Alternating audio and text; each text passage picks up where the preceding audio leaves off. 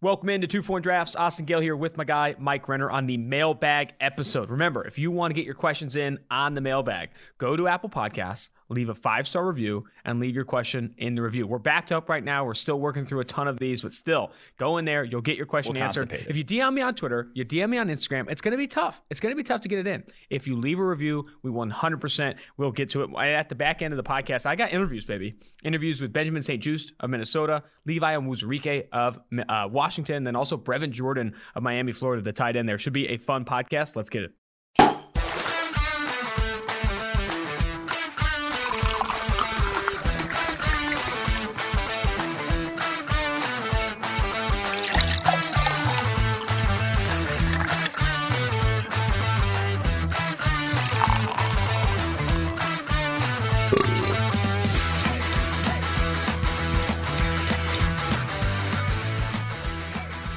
Mailbag season, baby. I love the mailbag episodes. We might have to do this year round. Like I know. with the, with as many people who are like interested in the mailbag, I think we might have to do this year round. Some people are asking Has to to. do mailbags every night, like just one on one mailbags. I don't know, just me and you. You come over, light a candle. I don't know why a candle has to be the first thing, but something could be done. You know, I think a mailbag episode late night could be nice. Just having to mask the smell of your place. the smell of the place is fine. That's fine. I know. It smells like coffee and hard work and effort. Somebody on the YouTube channel said that sweat. they think you smell. It's- that you look like you smell. Uh, I get that a lot, actually.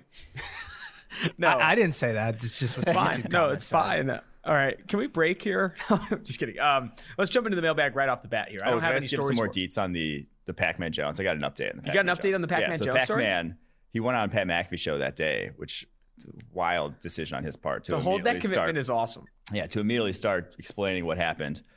And according to him, he said he was talking to the DJ. Uh, he's at the DJ booth at this bar, and all of a sudden, his buddy, or I guess his his friend, started fighting with the bouncer. They had had previous beef with that bouncer from another bar, is what he said. And Classic. then he just kind of got roped in, is what he said. And when he gets roped in, he's going to finish it. What I heard from eyewitness accounts, he had been kicked out of that bar before. He was not allowed to go into this bar. Mind you, this bar is like two months old. Clutch. Damn. Down the street here. He is already banned. Comes in, and when he came in, they stopped playing music. Like it's late on a Sunday night. There were not a ton of people there. They stopped playing music, and they're like, "You got to go." Like uh, everyone's there. You got to go. And he's like screaming, yelling, like, "Start playing the music." We're like, "No, you're not kicking us out," sort of thing.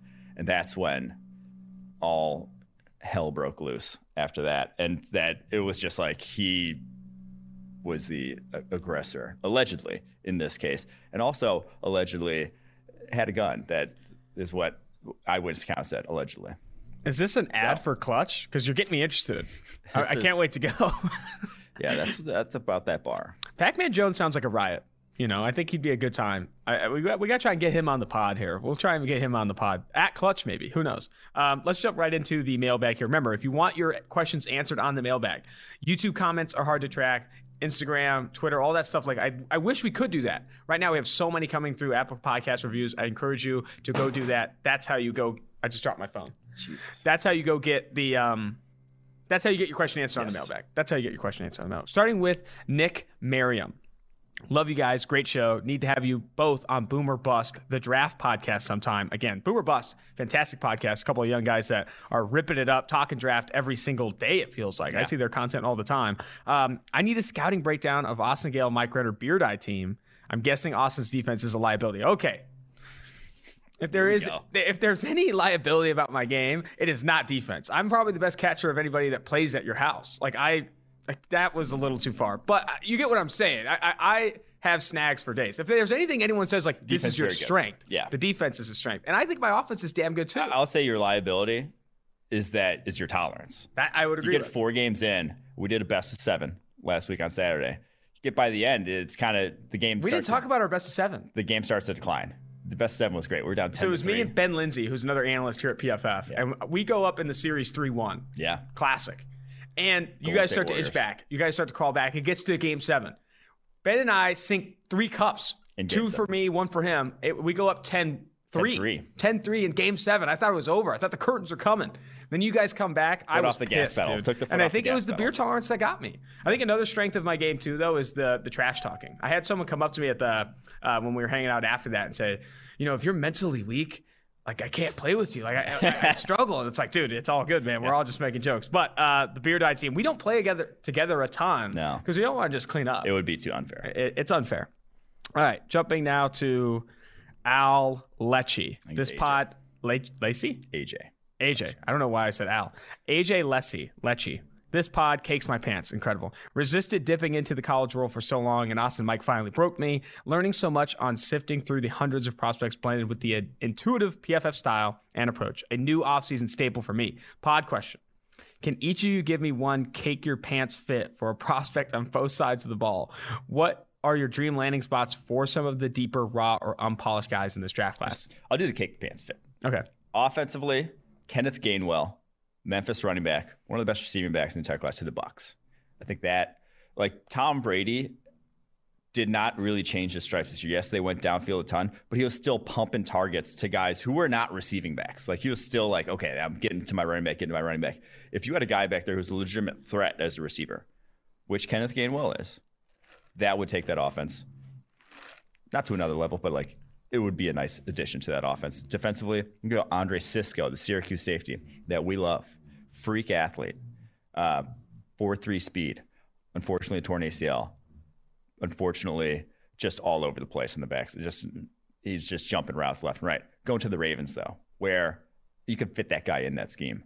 Uh, and just they cover so much ground on the back end that I would love to see what how they deploy him. So I think that's a cake my pants fit for sure. I, I, I have one. Can I add a bonus? Cake it. Jaycee Horn of the Pats. I saw that in a mock draft Yeah. recently. We talked about that in the Wednesday episode, but like Jaycee Horn of the Pats at 15 is an awesome fit. Maybe a reach by some people's big boards, but man, I do think Bill Belichick could do wonders with that kid. With JC Jackson, maybe Stephon Gilmore leaving. I really do like Jaycee Horn of the Oh Patriots. I man, think you that got would be awesome. JC and a J A Y C E E. Oh wow, JC JC. That'd be wild. I, I I will say this too. I've been I've been First time I told contemplating this year. setting this tweet out because like we're not able to share the Ooh, all I'll steal it. 22 What is it? we're not able to share the all 22 film that we get from colleges and stuff like that Yeah. all the time. There's some areas where we can't, but I wanted to tweet something out along the lines of like the best games you've seen from certain prospects, like Teven Jenkins versus Joseph Ossai, and then you have Jaycee Horn versus uh, A- Auburn, and some of the plays that you can get from those are just awesome, but like Yeah. We can't share them. But Jaycee Horn versus Auburn is the reason he'll get drafted in the first round. Like how he shows up against Seth Williams is honestly incredible. Yeah, there's. Oh, I wanted to tweet out. A, Travis Etienne had a double move lined up as a wide receiver. That was dope, but you can't see it from the Yeah. game tape. Like, and they never. There's also two Chris Olave routes against Patrick Surtain in that uh, championship where you're like, oh, buddy. Like, I, I wanted to tweet those out too, but the all 22, uh, you hate to see it. You can't get it out there. All right, this is from B Flash, B Flash Shao One. Rating five for five because this is an awesome podcast. And I got a massive question. With the Chiefs and Bucks going to the Super Bowl, people have been discussing the importance of elite offensive weapons. Tyreek and Kelsey for the Chiefs, Evans, Godwin, Brown for the Bucks. My question is, what team that doesn't exactly need a wide receiver or tight end should take one at the top, and who should they take? The idea is I love DeVonta Smith somehow going to the Vikings and being paired with Jefferson. Yeah, we kind of talked about that Jefferson one on the or the DeVonta Smith Vikings one on yesterday's pod. I'll give. I say 49ers and Falcons going Kyle Pitts would be awesome. Now Falcons probably not at four, but if they are one of the teams that flips back for a team needing a quarterback, and Pitts is on the board, would love that. I put the I put Dallas in that conversation too. Dallas going Kyle Pitts with Yeah. the weapons they have already, Yes. like would be freaking sick. Any of those teams go Kyle Pitts. Chargers, you had this one, Jaylen Waddle. Now, I love my boy. Uh, name's escaping me. Their other slot that Keenan Allen? about. No, Mike Williams? the guy Oh, Guyton. Guyton, Jalen Guyton. Love my boy, but yeah, he's he's not Jaylen Waddle. I, I know this. So that would be that w- that could take that offense to another level. And oh, Kadarius Toney to the Chiefs is like the last one that's just like, oh man, Or Rondale to the Chiefs. yeah, just something. One of those like gadgety types that is just going to be so difficult to to stop in that offense. Or what, what about another running back for the Chiefs? I think that could be the missing piece. All right, no more jokes. CI Gator 02. My favorite pod.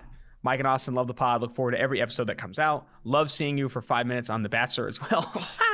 My question is what do you think it would take for the Ravens to move up and grab Kyle Pitts? I know it's a long shot, but he would be a perfect weapon for Lamar and would make them the hashtag fun most hashtag fun to watch team in the NFL. Thanks. not really their mo and it, it would take a lot if you think back to 2018 the saints who owned the 27th pick to move up to 14 they had to give up another first rounder that's how much it took to move up that much and that's if Pitts is still on the, I don't think Pitts is still going to be on the board at 14. So you're going to have to go even higher than that. So you're talking about more than just a future first rounder. Not worth it.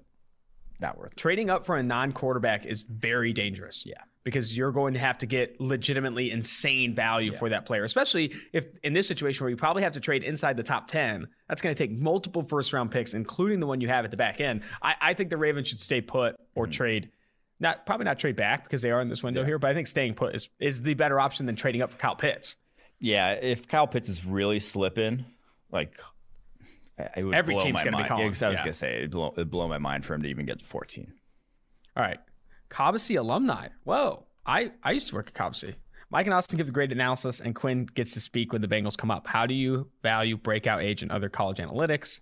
Are there historical trends that show these metrics to be predictive? What's your opinion of guys like Dyami Brown and Seth Williams, great breakouts and dominator ratings, versus a guy like Darius Toney, who didn't do much until his senior season? So dominator rating has been shown to be nearly as correlated to receiving production in the NFL as purely draft status. So it, it, it a dominator rating being how, how like a combination of how much you've produced at, at what age. So that there is a statistical proven track record for some a stat like that. It is important if you're good at a younger age, that's more important than being good at a later age. Now, it's also not the end all be all. There are is still a skill set, and for a guy like Kadarius Toney, who a lot of that was injury and the fact that he was behind a lot of talented receivers at Florida who had like their whole receiving corps drafted last season. That's Also, quarterback play wasn't that great. and that you know, and, yeah, like and that. Feleipe Franks throwing him the football when he's the guy who wins underneath, and Feleipe Franks can't hit a barn door underneath. That all matters. So I, I- I think you have to find a reason why they didn't produce. If it's just because the guy physically wasn't that good back then, well, shit, that's a problem. Like if you're at uh, a school like North Carolina, where, where there's really realistically no one in front of you that should have been keeping you from the football field, and you're not playing or not producing at a young age, then that's a problem. But Danny Brown, I, I'm a big fan of his. Obviously, he, we're super high on him. Seth Williams, not as much because that's not our type of wide receiver. The guys who are pure physicality type of wide receivers, like there's, he should have, he should have been good at a young age because he was big at a young age. Like that was his Yeah. calling card. There's nothing in his game necessarily that's going to then, I say, continue to improve at the NFL level. Like that, you still have to value the skill set of each. And now Seth Williams still like for a bigger wide receiver, he's still competent, but I just don't think his skill set's not one that we're going to covet.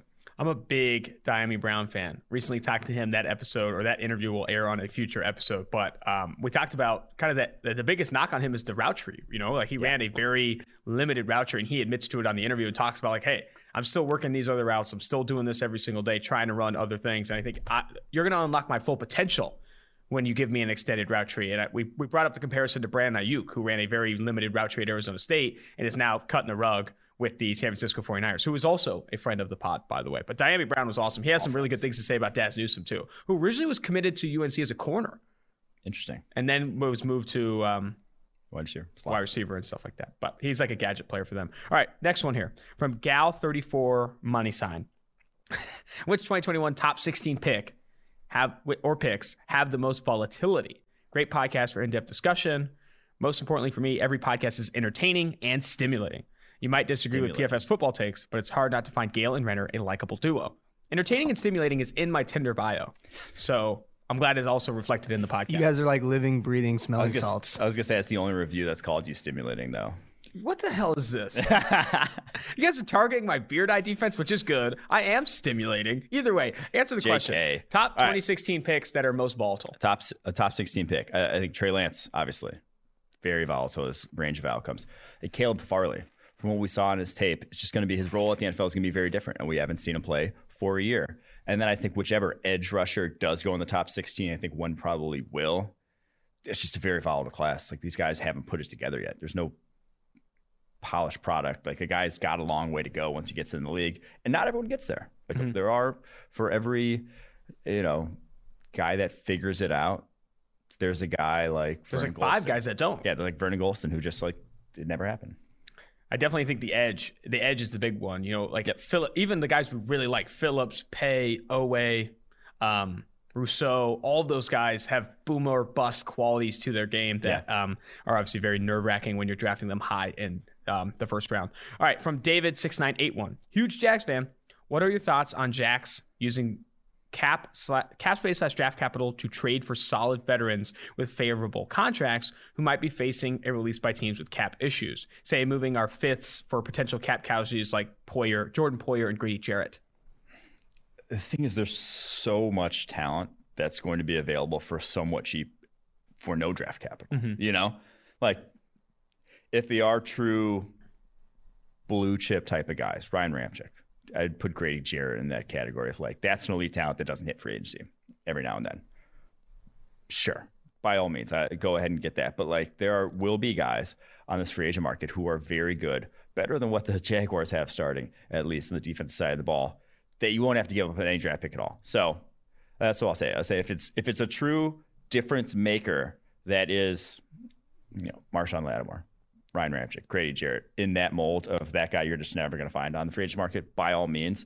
But I think that you'd be better served with where you're at and trying to build with young talent, cheap talent around Trevor Lawrence to, to kind of extend that window, not just for this next season. I think the NFL just mentioned that the salary cap in 2021 will be a minimum of 180 million. I think they're still working out what the maximum will be. But I think Chase Edmonds, the running back for Arizona Cardinals, sent out a tweet, I think yesterday or the day before, about the, the offseason. He said there's going to be, and I think this is true. Super teams. Yeah, there's going to be a ton of teams or a ton of players taking one year deals because they don't want a multi year contract with this, uh, you know, a um, shortened salary cap and stuff like that. So I think you could see a lot of talented players who maybe in a normal offseason would take a three or a five year deal, take a one year deal. And that's where the Jacks can thrive. Like bringing in guys on one year deals that don't you know hurt you long term and you can wait things out. I think that's the move for them in free agency. Mm-hmm. It's the move for every team. I would be signing a ton of like really good talents to one year deals. Well, a that's lot of why I think he said in that tweet that there's going to be super teams because if you're signing a one year deal, you want to be on a team that's going to showcase Yes. your talents. You don't want to be sitting at home in January. You want to be making a deep playoff run so everyone sees you. All right, this is from DCW2252. Best draft pod out there. Huge fan. Also a huge fan of the Dallas Cowboys. If both Farley and Surtain are off the board at 10, where do the Cowboys go? Also, putting on my tinfoil hat, is there a world out there where the Cowboys tag and trade Dak and trade picks for Deshaun Watson? Whew, love that tinfoil hat. I'm. I don't think I'm that's a tinfoil hat. I, I think want that's to a live. freaking Yeah, I straightforward hat. I still think the tag and trade is a more of an option for the Cowboys than people are giving credit for. Yeah, I think it's a very realistic option because you have so much talent there offensively, and you have so much guys that so so many guys that you have paid a lot of money to already, and you only have 19 million dollars in cap space right now. So to tag Dak, if you can't get a deal done, that's going to be what 30 plus million against the cap to get that Probably 35 plus million. yeah to for the one year. Oh, so you oh. got to create 16 million this one year to fit Dak under. And like, is your window right now? You have a lot of you know young talent offensively. You want that window to continue in the future if you're not going to be able to sign Dak. So I, I thought Sam had the take on Instagram that Russell Wilson's not going to find better talent than what he has in Seattle. If he goes to Dallas, if there's a tag and trade for Russell Wilson, even that could give him better talent there. And I think that that's really the only way I see a guy like Russell Wilson or Deshaun Watson getting moved is if they get another legit quarterback in return. Now, God, Dak would like shit his pants if he got traded to the Houston Texans. He would probably like I would Cry hate- himself to yeah. sleep. Oh my God, I would hate that. But uh, he he wouldn't be able to get tagged again, and they'd probably just walk after one more year. So Man, that is such an interesting situation. I think it's been an underrated or under-discussed situation this offseason. Like Dak Prescott is like, there's this assumption that he's re- re-signing with get that. Cowboys, signing this monster deal. But like that, there was a legitimate conversation to this tag and trade idea. If they, they want to go make a move for Watson, want to go make a move for Russell Wilson. Um, I think that's going to be very interesting. Okay, so no Farley and Surtain on the board at ten. Where do the Cowboys go? Dream Kyle Pitts, and then I would pro- I would go Micah Parsons because yes, like linebacker, not the biggest need there defensively, but Jaylon Smith's contract is a little bloated. Could be a cap casualty, maybe not this year, maybe next year. Leighton Vander Esch has obviously had injury history throughout his career. He's the best defensive player, and you're again. I, I think I said like your window is probably not this upcoming year. It might be, but I think you want to look a little more down the road. So him, maybe Paye, maybe Barmore. I could see at ten. I wouldn't hate it if you went that route, but I would go Pitts Parsons. I'd be confident saying Micah Parsons is the best run defender we've seen in five plus years. I, I mean, watching his tape back against Memphis in the 2019 bowl game, and you see Monster. his fits and his sideline to sideline mobility. Like this guy takes on blocks well. And obviously, you can't, you don't want to overvalue run defense, but I think his floor is so high for his ability to play the run, his ability to kind of step up and play that box defender at an elite level. I'm excited for Micah Parsons in the NFL. All right, moving to Larballs. Renner needs his own show. If the Cowboys sign a free safety with a range with range to play in Quinn's cover three heavy scheme and re-sign Awuzie to pair with Diggs, do you think they take Kyle Pitts or offensive tackle or still go defense? And if they take a linebacker in rounds two or three, who would you see there for them? I think they'll go Pitts. Like Jerry Jones loves him. That splash pick loves him a name. So do I. Cal, Cal Pitts is the name there. If you are picking at ten, so and, and you're not going you know, defensive side of the ball. Linebacker round two, the dream would be Nick Bolton. And if if if he's not there on the board, I wouldn't even go to linebacker. Like as much as I kind of just shit on Jaylon Smith and Lane Vander Esch, they've played good football before. You don't have to force that linebacker fit. And that's why I was kind of saying with Micah Parsons, just because he's the best player. And it is better, in my opinion, than Jaylon Smith and Lane Vander Esch. But like we've seen you don't need great linebackers to win on defense in the NFL. The Rams just had maybe one of the worst linebacker corps in the NFL and had the best defense. So not that necessary. What about Zaven Collins falling to round two? Would that be an option for them? I I wouldn't. I probably wouldn't do it. Not with uh, what's his face's scheme, Dan Quinn's. It's cover three. I don't think he's a great fit. All right. Mike is a COVID idiot. Is there any proof that you can't get coronavirus twice? Who are some of your favorite day three sleepers in secondary? The juxtaposition between the two Yeah. questions, and this is from Swag Daddy 482, a, a big fan of the pod, obviously. Is there any proof that you can't get coronavirus twice? Um, there's proof that you can, but there is so okay. This is probably in relation to me saying I couldn't give it to people down in Mobile. Yeah. Um, I have not actually done this research, but as we've talked about, my dad is a doctor. I didn't see him for six months uh, because he's at risk after coronavirus hit and whatever. And he had a lot of free time. He didn't go out in public. They didn't. My mom and dad don't do anything uh, after coronavirus hit. They've just been at home. He's had a lot of time in his hands to research this. So he has done this research as a former doctor. My brother has done this research as a doctor, and his wife is also a doctor. Um, What the hell is this? Is this fucking an episode of ER? Your entire family are doctors, Dude, and you're just some lot. random we do draft talk a lot about medicine and injuries and stuff like that in our family group chat. But they've done a lot of research on this, and it behaves. The reason why they got a vaccine so quickly is because it behaves like other coronaviruses. They had this vaccine already made for another coronavirus. It took a small tweak to then put into uh, we'll call it testing. Uh, that's not the right word. Put into trials. There's that's a better word to put into trials because while it's more viral and deadlier, the immunity you get from getting it is like other coronaviruses. And so it behaves like that in terms of after you have the antibodies, your body has an antibody response for likely up to two years, they think, with this. And that you are very, very, very, very, very, very, very unlikely. It's more, it's better to have had it, they think, than to even get a vaccine, but it's like better to get both then. Still a COVID idiot, in my opinion. Who are some day Okay, three sleepers? and day I'm three tired of this conversation. in the secondary, uh, Tay Gowan, we've mentioned a lot, the UCF guy. I think he, I don't know where he comes off the board. I've not really heard anyone talk about him, but a fast cornerback. Uh, another guy I like a lot is Trill Williams from Syracuse because I think he played out of position. He was playing the slot there, and it was a very physical slot, but he's not an instinctual zone corner that can win from the slot. He is a long, fast, explosive outside cornerback. And I think that's where he'll, he'll end up in the NFL. And it's always He's one of also those. a pretty freaky athlete. Like Yeah. he's a he's a dude. And that's why it's one of those where, kind of like Legere Sneed, he played safety at Louisiana Tech this last year. And everyone's like, well, shit, he's not safety. So we don't know what he's going to look like. But when you don't know what a guy is going to look like, he's playing at Louisiana Tech, which is probably a better program than Syracuse. Sorry. Wow. Bus guys. I mean, and so he's just a physical projection now, but he has the physical tools that can win at outside cornerback. Similar with Robert Rochell, the Central Arkansas guy.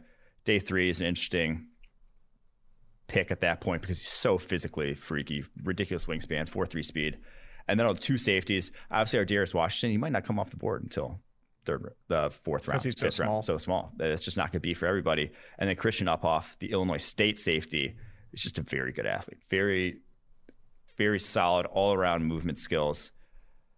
Obviously, coming from ISU, you're not going to get a ton of pub. Didn't even play this last year, but I think that guy, I think it can be a versatile safety if you're getting him in the fourth round. I would love that. Chris Brown's fan 090909. What do you think the Browns will slash should do in the draft? Why does everybody have us taking a linebacker? Seems like we could solve more problems with a safety or defensive end. Or Darius Washington to the Browns? Okay. He likes our Darius. Hell yeah. Hell yeah, Darius Washington Browns. But I think everyone has you taking a linebacker because someone's going to take a linebacker and they have a need at linebacker. And everyone wants to fill a need so they Yeah. don't get yelled at. Mm-hmm. I've I've done this before. It happens. You you don't want the you don't want to. It, it hurts a little when you get worst mock ever in response to your mock. It just really does hurt. every time, every single time. So you try to you try to fit a need. When honestly, I don't think they will. I don't think the Browns will. I think Andrew Berry can understand the positional value and positional scarcity in this draft class, and likely go. I, I think they're likely very likely to go edge if they don't sign like a JJ Watt or something. Pair him up with Myles Garrett. That would be that Yeah. would be pretty sweet. And I know the Browns are one of the favorites to land, or the Browns and Bills are like the favorites right now to land JJ Watt. Uh, Carson Wentz, the by the way, according to He's FanDuel. Sportsbook, according to FanDuel Sportsbook, Yeah. Carson Wentz is minus 400 to go to the Colts. Right Yeah. now. Minus 400. Well, because he's like Colts. four, he's shoehorning himself there. He doesn't want to go to the Bears. yeah, saying. apparently he doesn't want to go to the Bears. Well, I mean, can't blame him to be I wouldn't honest. either. Yeah. Yeah. Uh, Chicago kind of sucks this time of year. All right, come for the personal Oh, stories. Stay worst, stay for the draft coverage. I fell in love with the draft process last year during the pandemic, and ever since have been looking for more and more content. I'm glad I found this one. Mike and Austin provide great information on prospects and teams while also sharing hilarious personal stories. My question is. Are the Cowboys a couple picks away from just having a decent defense so the offense doesn't have to score 30 plus points a game? Would personally like a second cornerback, a run stuffing nose tackle, and a safety who can immediately come in and contribute. Same. I love Ardarius Washington and think he's in the conversation for safety one in this draft. Hell yeah. I don't Dude, care that he's Ardarius 5'8. Washington, Thanks for the content. Our fans. That's Love why it. there are fans. Darius. All right. I am of the opinion, and he said, you know, we'd like two cornerbacks. I'm of the opinion that the worst defense in the NFL, even the worst one, is two cornerbacks away from being at least an average defense. Yeah. If you get two good That's a great take. quarterbacks. You already you have a high high floor when you have two quality players at those two positions. So yes, I'd love two good cornerbacks too if I'm them. I I do think though. So to get to that point, Bucks method Yes.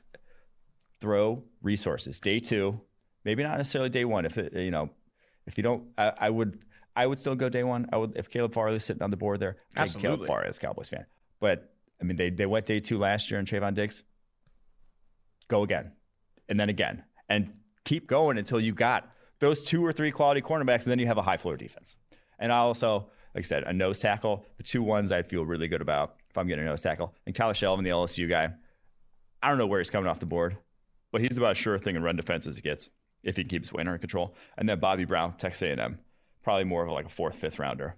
I think both those guys come in and two gap on the nose. And then that's fine.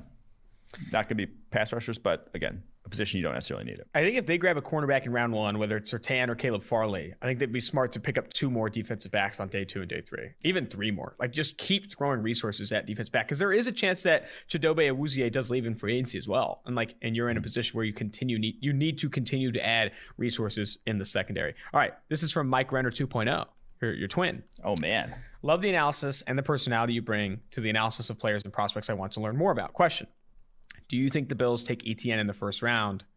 Do you think the Bills taking Etienne in the first round is a good move? Or do you think that they would be better off taking a corner or defensive end in the first and a running back like Javonte Williams or Najee Harris in the second?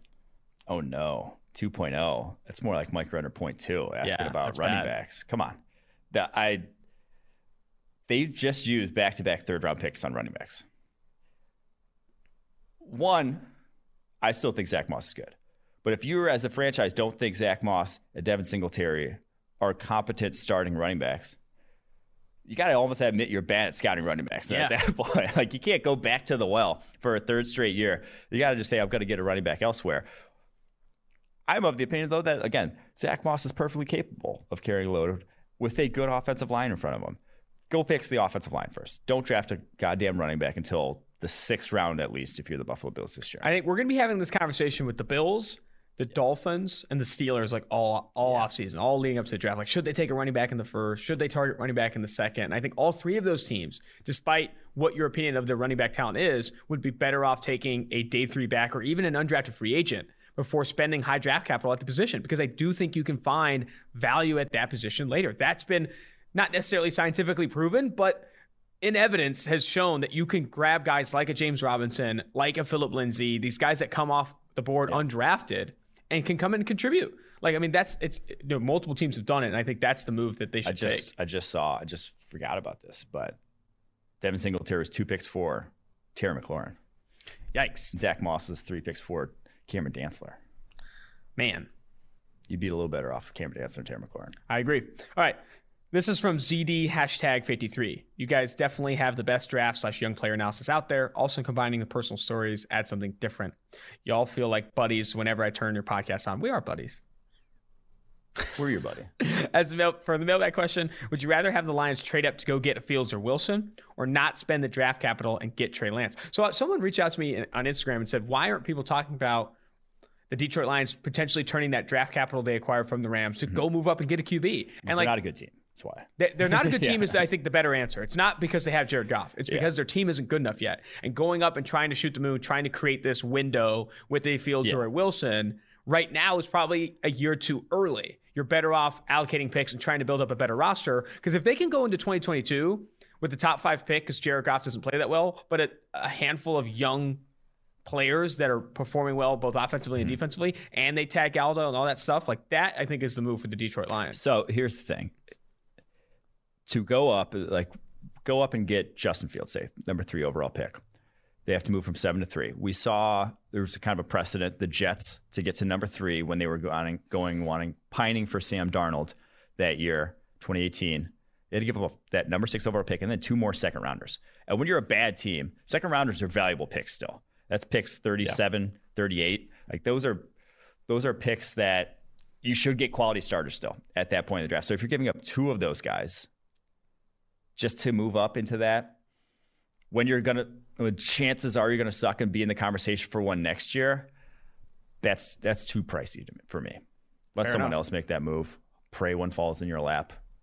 That's what I would do if I and were then go bring Spencer Rattler or Sam Howell to Detroit. Exactly. I like it. I like it. All right, this is from Zach three five two four. Great podcast. Religiously listen to every episode. Question is: Jets decide to go Wilson over trading for Watson. If the Jets decide to go Wilson over trading for Watson, what is Wilson's ceiling? Could he ever be an elite QB option in the NFL, or is his height and weight going to hold him back? ceiling talk. Now, a lot of new listeners probably don't know our our aversion towards the word Disdain. upside.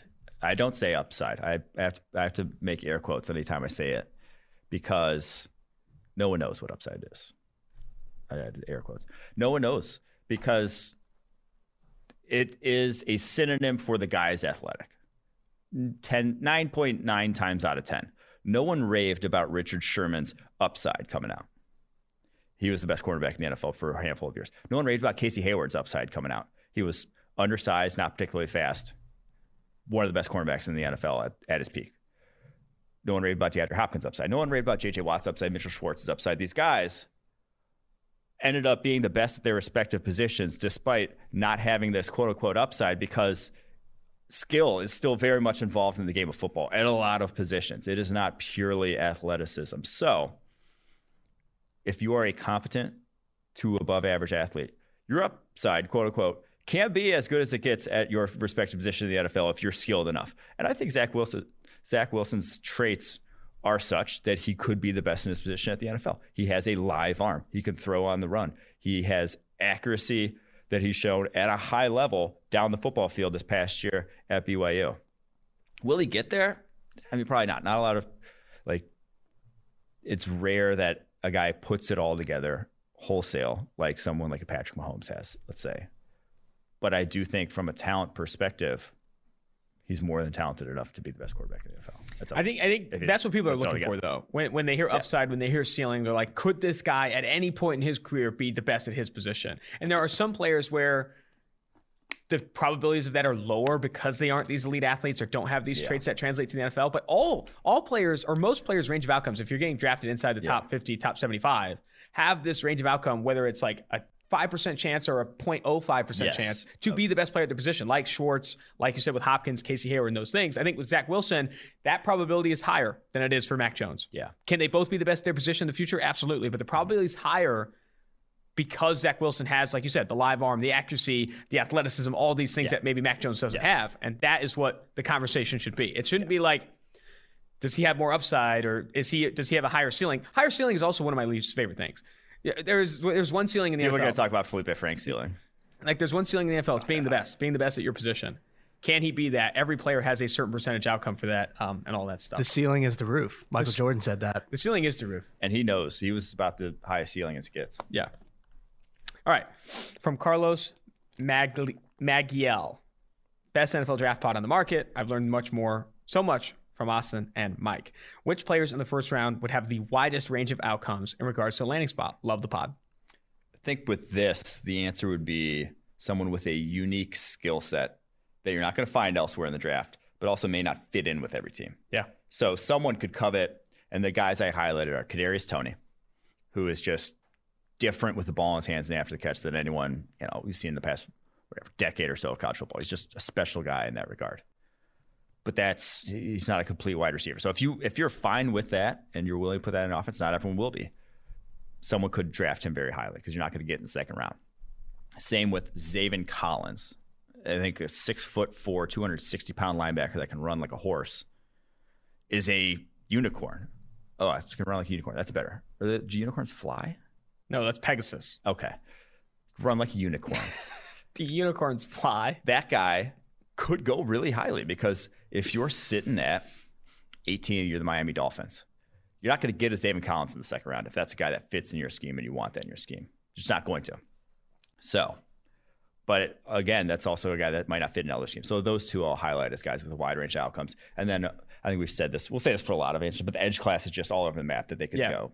The evaluations could be. Another player that I'd add to that that I've seen mocked in the first round or cons- considered a better prospect than where we have him is Tutu Atwell. That's another guy where the range of outcomes is going to be bonkers, depending on how he's used. Like it could be like, oh man, he's getting peppered six to eight targets behind the line of scrimmage per game and actually getting utilized correctly, or struggles to find the football field because there isn't like a specified role for him in an offense. I think that's another guy where I think there could be a pretty decent range of outcomes. And sorry for laughing at uh, at you about the unicorn thing. I think some unicorns probably could fly. I'm not deep in my the unicorn game. I'll just say. Free draft guide to anybody that can tell us if unicorns fly, if you can prove that. Yeah, proof. True. If you could prove it, I need Yeah. proof. I need we'll get you a free proof. draft guide. Free draft guide. I'll give you more than a free draft guide.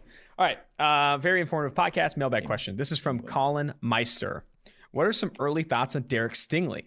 People like to get on him for struggling versus DeVonta Smith one on one. Uh, I'm trying to read through this question. It seemed like he was put in some unfavorable positions against him. The check to sideline and press man coverage, late safety help. What are your thoughts, I guess, on Derek Stingley? He's stud. Like he's very good. He would be in the Caleb Farley slash Patrick Surtain conversation in this class for quarterback one. Six foot one, one ninety four, and he ran four three back in high school. And he's still only nineteen years old. The s- stupid the check with me. I think we put that on him coverage wise. I mean, it was on him coverage wise. We did not downgrade him for having to look to the sideline. That was a fluke play that they caught him. Like they caught the defense. They caught literally everyone on the LSU because that's what they're taught to do when the quarterback goes to the sidelines to look for a check. So that play, just throw it out, whatever, in terms of evaluation purposes. The one he did lose later in the game, I think, was uglier. That was worse, obviously, and on him for sure. But he was there at the catch point, kind of just lost. So I, I think he's very good. Had injuries this past year, an ankle, which is maybe the worst injury to have for evaluation purposes because everyone plays through ankle injuries, but it just makes you worse. Yeah. Like I remember coming in, rolling into uh, regional semifinals in basketball my junior year on crutches into the guy sprained my ankle I think three days prior. I'm on crutches going into the into the uh, gym, and I played that game because you could tape up an ankle and put a brace on and not re-risk injuring it if you brace it enough. But I played like shit. I had no explosiveness. I couldn't turn the corner at all. I couldn't drive baseline because that ankle's still like toast. You got nothing from it, but you can play. And so I think his year this year wasn't as good, but if guy's hamper an ankle injury like that, kind of throw it out the window. His freshman year was insane though for a freshman corner. Speaking of shit and explosiveness, didn't you poop your pants in a basketball game? Yeah, seventh grade. I was. It was not complete poop, but you could see it was like risking that fart prior to the game, and then you can see it on my shorts. We're at home, hilarious. home white. Wish we were on the road. And then after that game, and then like everyone saw it. It was just like a little whatever on the back of my shorts. After that game, I got. I was like intent on never farting prior to a basketball game. The rest That's of my career. incredible. I would never do it. That's incredible. Yeah. Oh my god, That's that's, funny. It wasn't complete Thanks poop, mom. All right, this is from Matt X Stevens. I listen faithfully to every episode, and Austin, I love the stories. My question for you guys are: Which Boston College draft prospect will be off the board first this year? And also, does Phil Jurkovec look like a QB who has the tools that will entice NFL scouts? Did we get a Phil Jurkovec? we got we have, we have multiple Phil Jurkovecs. I think we got that one already. The Um, Jurkovec stands are loud and proud. he's good for a BC quarterback. I'll give him that. But I don't think he's an NFL prospect. I'm sorry. Okay. He's- he doesn't have for a big dude. He really doesn't have a great arm. Now he's athletic, but surprisingly not a strong arm. Hunter Long, though, the tight end, will be the first Boston College guy drafted. Feel very confident in that. I think he goes third round. He's a better prospect than guys like Devin Asiasi and Dalton Keene who win the third round last year at tight end position. So, not that you can always do that year on year.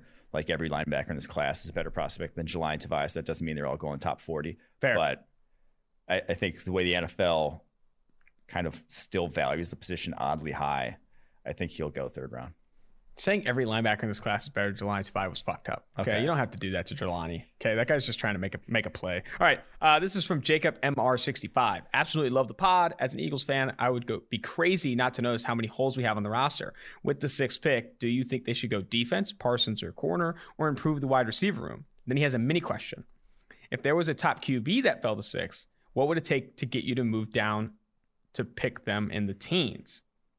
Oh, oh, so he's saying if there's a QB that falls to six, should they trade down and Yeah. let another team come up? And also would love a draft guide, so I appreciate all the background info and analysis. I will. I'll, can I take this question? Yeah. So I recently had the mock draft where they trade up and go grab a quarterback. I think the best option for the Philadelphia Eagles is to make an aggressive upgrade at the position. Full stop.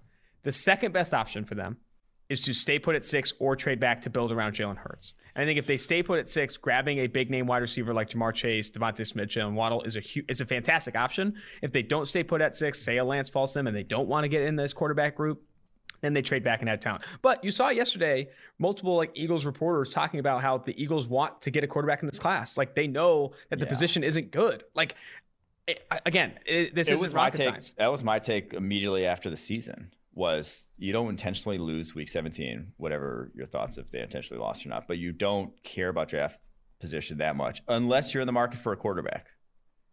And And, I think are. they are firmly in the market for a quarterback. Someone texted me saying And they have two of the best quarterbacks in the NFL. I almost freaking threw my phone out the window. I don't get it. I don't get it. Like take the Philadelphia cheesesteak out of your eyes and, and and look at the look at the how well Hurts and Wentz played last year. It wasn't good. you can you should not that you can do better than Jalen Hurts. Obviously, you can do better than Jalen Hurts. You should do better than Jalen Hurts if you want to win. Super. Exactly. And the thing is, I think they drafted Hurts because of Wentz's injury history, because he has gotten hurt a lot, because having competent backup has shown that like if you can win a few games if he's injured for three or four weeks, still make the playoffs, that has a ton of value. So it, it does behoove you when you have a quarterback, like I said, with Wentz's injury history, to have a backup plan that's viable. That was all that was, second round pick. He was never, in my opinion, supposed to be the guy with Philadelphia. It was insurance. So And, and the other thing I'll add now. to that too, because everyone says, "Well, let- let's just try it. Let's give Jalen Hurts 16 starts. Let's see what happens. If he's good, we stick around him. If he's not, he, you know, we, we move on next year." But you never know what's going to happen. That's the problem. Like Jalen Hurts could fuck around and win six games, and next thing you know, you're drafting like eighth overall. And then you're in a position where like we can't get a quarterback, but he's shown enough. You know what situation you're in? The Broncos situation. Let's just give Drew Lock another throw. It's like, oh damn, he's now we're picking ninth. We can't really get a quarterback. Yep. Let's give Drew Lock another chance. And then next thing you know, next year, say he makes some marginal improvements, which he probably should. He's you know getting more experience. And next thing you know, you're picking like 11th. It's like, oh, welcome to quarterback purgatory, the worst place to be in the NFL. Andy Dalton. Andy Dalton is another great example. Like you don't you don't want to watch your quarterback marginally improve every year to a point where you're picking in the the, the late teens. It you is need a guy that can be transcendent. It is insane in retrospect to think about how stacked the 2015 Bengals were. Like that's one of the most that roster was insanely talented. Atkins in his prime, Dunlap in his prime. They had the, the Whitworth, Zeitler, AJ Green, Marvin Jones, Mohamed Marvin Sanu. Jones, Mohamed Sanu, Eifert. and they gave Hey, 300 Eifert was carries. good that year. I know, Eifert was good. was a stud. Yeah, they gave 300 carries to what's his face, the Jeremy Hill. Jeremy Hill. Oh man, the LSU back. That's right. Jerry- All right, one let's get back one to the, too many. We, we talk too much Eagles here, but again, like I don't know, man. I, and it's the same conversation I've had about Sam Darnold with Jets fans who like don't want to go quarterback, want to trade down and build around him. It's like Sam Darnold improves by 100 percent next year. They maybe win eight games, and that's the worst place to be. And then you have to pay him on his second contract and all this stuff. Like Sam Darnold is not if he does improve like a Josh Allen like leap in year four, it's not going to be enough, in my opinion, to make a deep postseason run. And like then you're going to have to pay him on a second deal, and you're in a worse spot than you were before. So, all right. Anyway, from Will Dog 37, I appreciate all the hard work. Assuming that the Eagles take a receiver in round one, which corner or linebacker would be a good fit for us in round two? Um, again, the receiver assumption here is a big assumption, but I'll, I'll go with it. I, I think another team where outside of Bolton falling, I'm not sure I really want to address. Got to go corner. I think I'd go corner, top of round two. And you got Jonathan Gannon I was your defense coordinator. Came over from Indy, so learned under Matt Eberflus, but he also spent time three years, I believe, in Minnesota under Mike Zimmer. So you have two. They're not similar philosophies. One's definitely a lot of quarters, split safeties in Mike Zimmer. One's a lot of spot drop zoning with Matt Eberflus. Going the Eberflus method, they're they've had they have a type of corner, long athletes. Greg Newsome, the Northwestern corner, Tyson Campbell, George corner, Ifeatu Melifonwu, Syracuse corner. Those are guys that would fit in that sort of system. Mike Zimmer's a little different. He's gone with a lot of different body types over the course of his career. Um, I think you could even throw Asante Samuel Jr. in the mix if you want to get a little frisky at that point. But not man corners is I think your what you're looking for. These definitely guys who have zone skill sets is what you're probably going to be running. I, I think corner makes the most sense, honestly, especially on day two. I think there's a ton of value at corner on day two. All right, let's jump now to Liam Tingley. This is from Love the podcast and how you keep the content fresh throughout the year. I have two questions. Ah, love it. Um, first one is Is there any situation or what would it take in PFF's eyes for a defensive player to win NFL MVP? Interesting one. And then the second one is What would recommendations? What recommendations would you give in order to work somewhere like PFF as an analyst and a writer? I'll take the I'll take second, one. I'll take the first one here. Have you ever seen the movie Snowpiercer? No. Okay, so when I was visiting my parents, I was very bored. We watched the movie Snowpiercer. It's about they release some gas into the atmosphere to try to stop global warming, which also like Bill Gates suggested this just the other day too. He hasn't obviously seen Snowpiercer, and it it covers the whole world in snow. That's what it would take for a defensive player to win the MVP. The annihilation of the passing game altogether to where the quarterback is not the most valuable. So they're only, you can only run in the snow.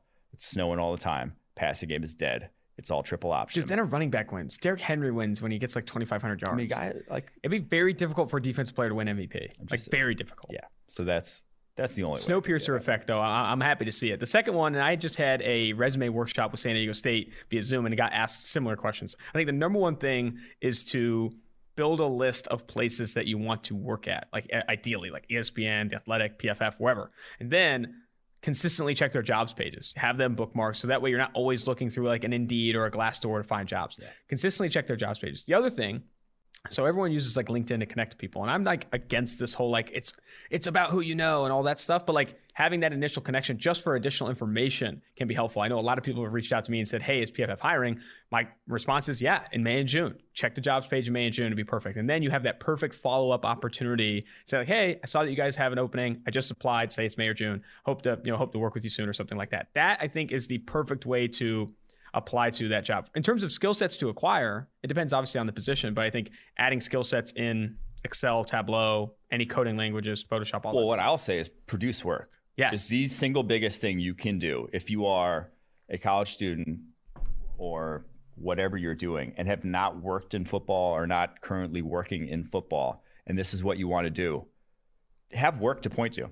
Start your whether it's your own blog, working for a small time blog, Or Twitter. whatever it is. Yes, or just tweeting out takes analysis, that sort of thing. Start a video channel on YouTube. That's very free to do.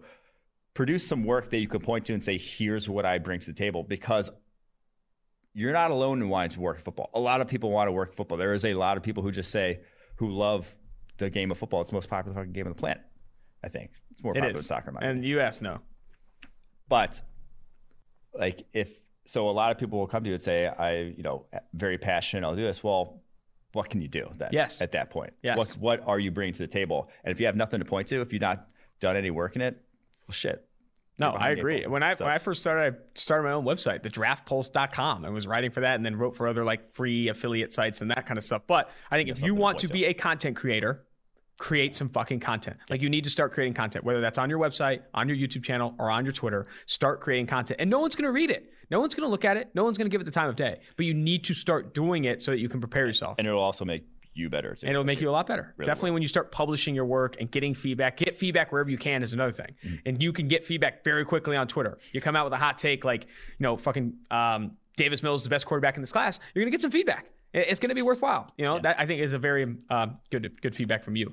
Uh, this is from Steeple Chase's Studios. Interesting. Love the incriminating family stories. Hey, don't make fun of the family. Only I make fun of the family here. They're not incriminating. These guys have done their time. All right. My mom has done her time. My Yeah. dad has done their time. They're already incriminated. They've already been incriminated. Anyway, uh, what three offseason moves would you like to see the Carolina Panthers make? All right. I would like them to re-sign Taylor Moton or tag and trade at worst. He's a very, very good right tackle. Tag and trade at the freaking worst. If they just let him walk, it would be absurd. Yeah. I would like for them to cut Teddy Bridgewater. Do you know what sunk cost fallacy is, Austin? Yeah. That is a sunk cost fallacy right there. He is not your guy at quarterback. There is no reason to keep trying to shoehorn him into being the guy. There's no reason to kick the can one more year of him starting, even even over whatever rookie quarterback you do get if you do get one. There's just no reason to have him on the roster.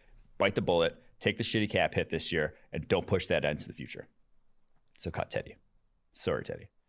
And then, or if someone wants to trade for him, by all I think you could get a trade for him. by all means. And then three, trade up for a quarterback. Find the guy that you like, go get him. That's what I do with the Carolina Panthers. Yeah, I think the Carolina Panthers are going to be consistently mocked as a trade up candidate, going to three or going to four to go grab a Zach Wilson, Justin Fields, or Trey Lance. Because Oh. Go ahead. I, because I do think that Teddy isn't the guy, and I think they realize that too. But I don't know if they'll go as far as cutting him. I think trading him would be the worst case scenario because you do have a competent backup, and if they are going after Trey Lance, I think keeping Teddy and having him start ahead of Lance until Lance is like get his feet wet and is ready to rock is, is another option they Nope, do. sunk cost fallacy. Okay, Let me explain I'm- sunk cost fallacy to people. You've already made the decision that you can't go back and undo decision.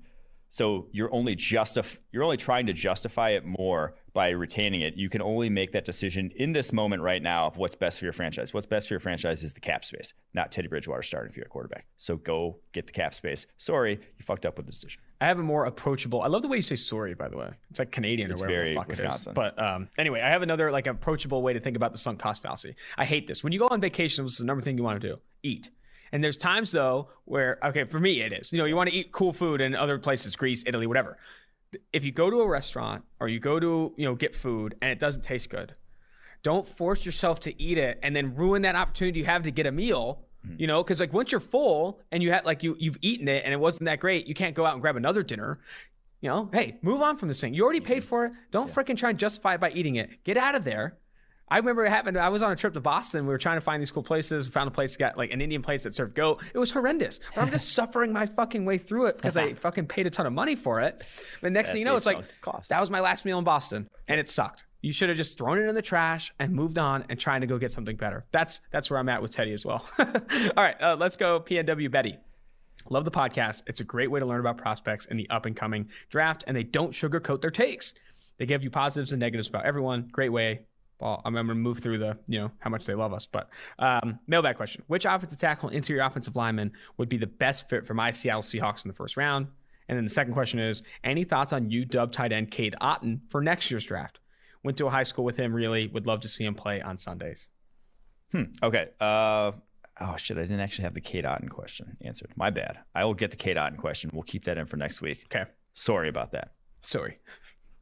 The OT IOL though, dream fits for the Seattle Seahawks.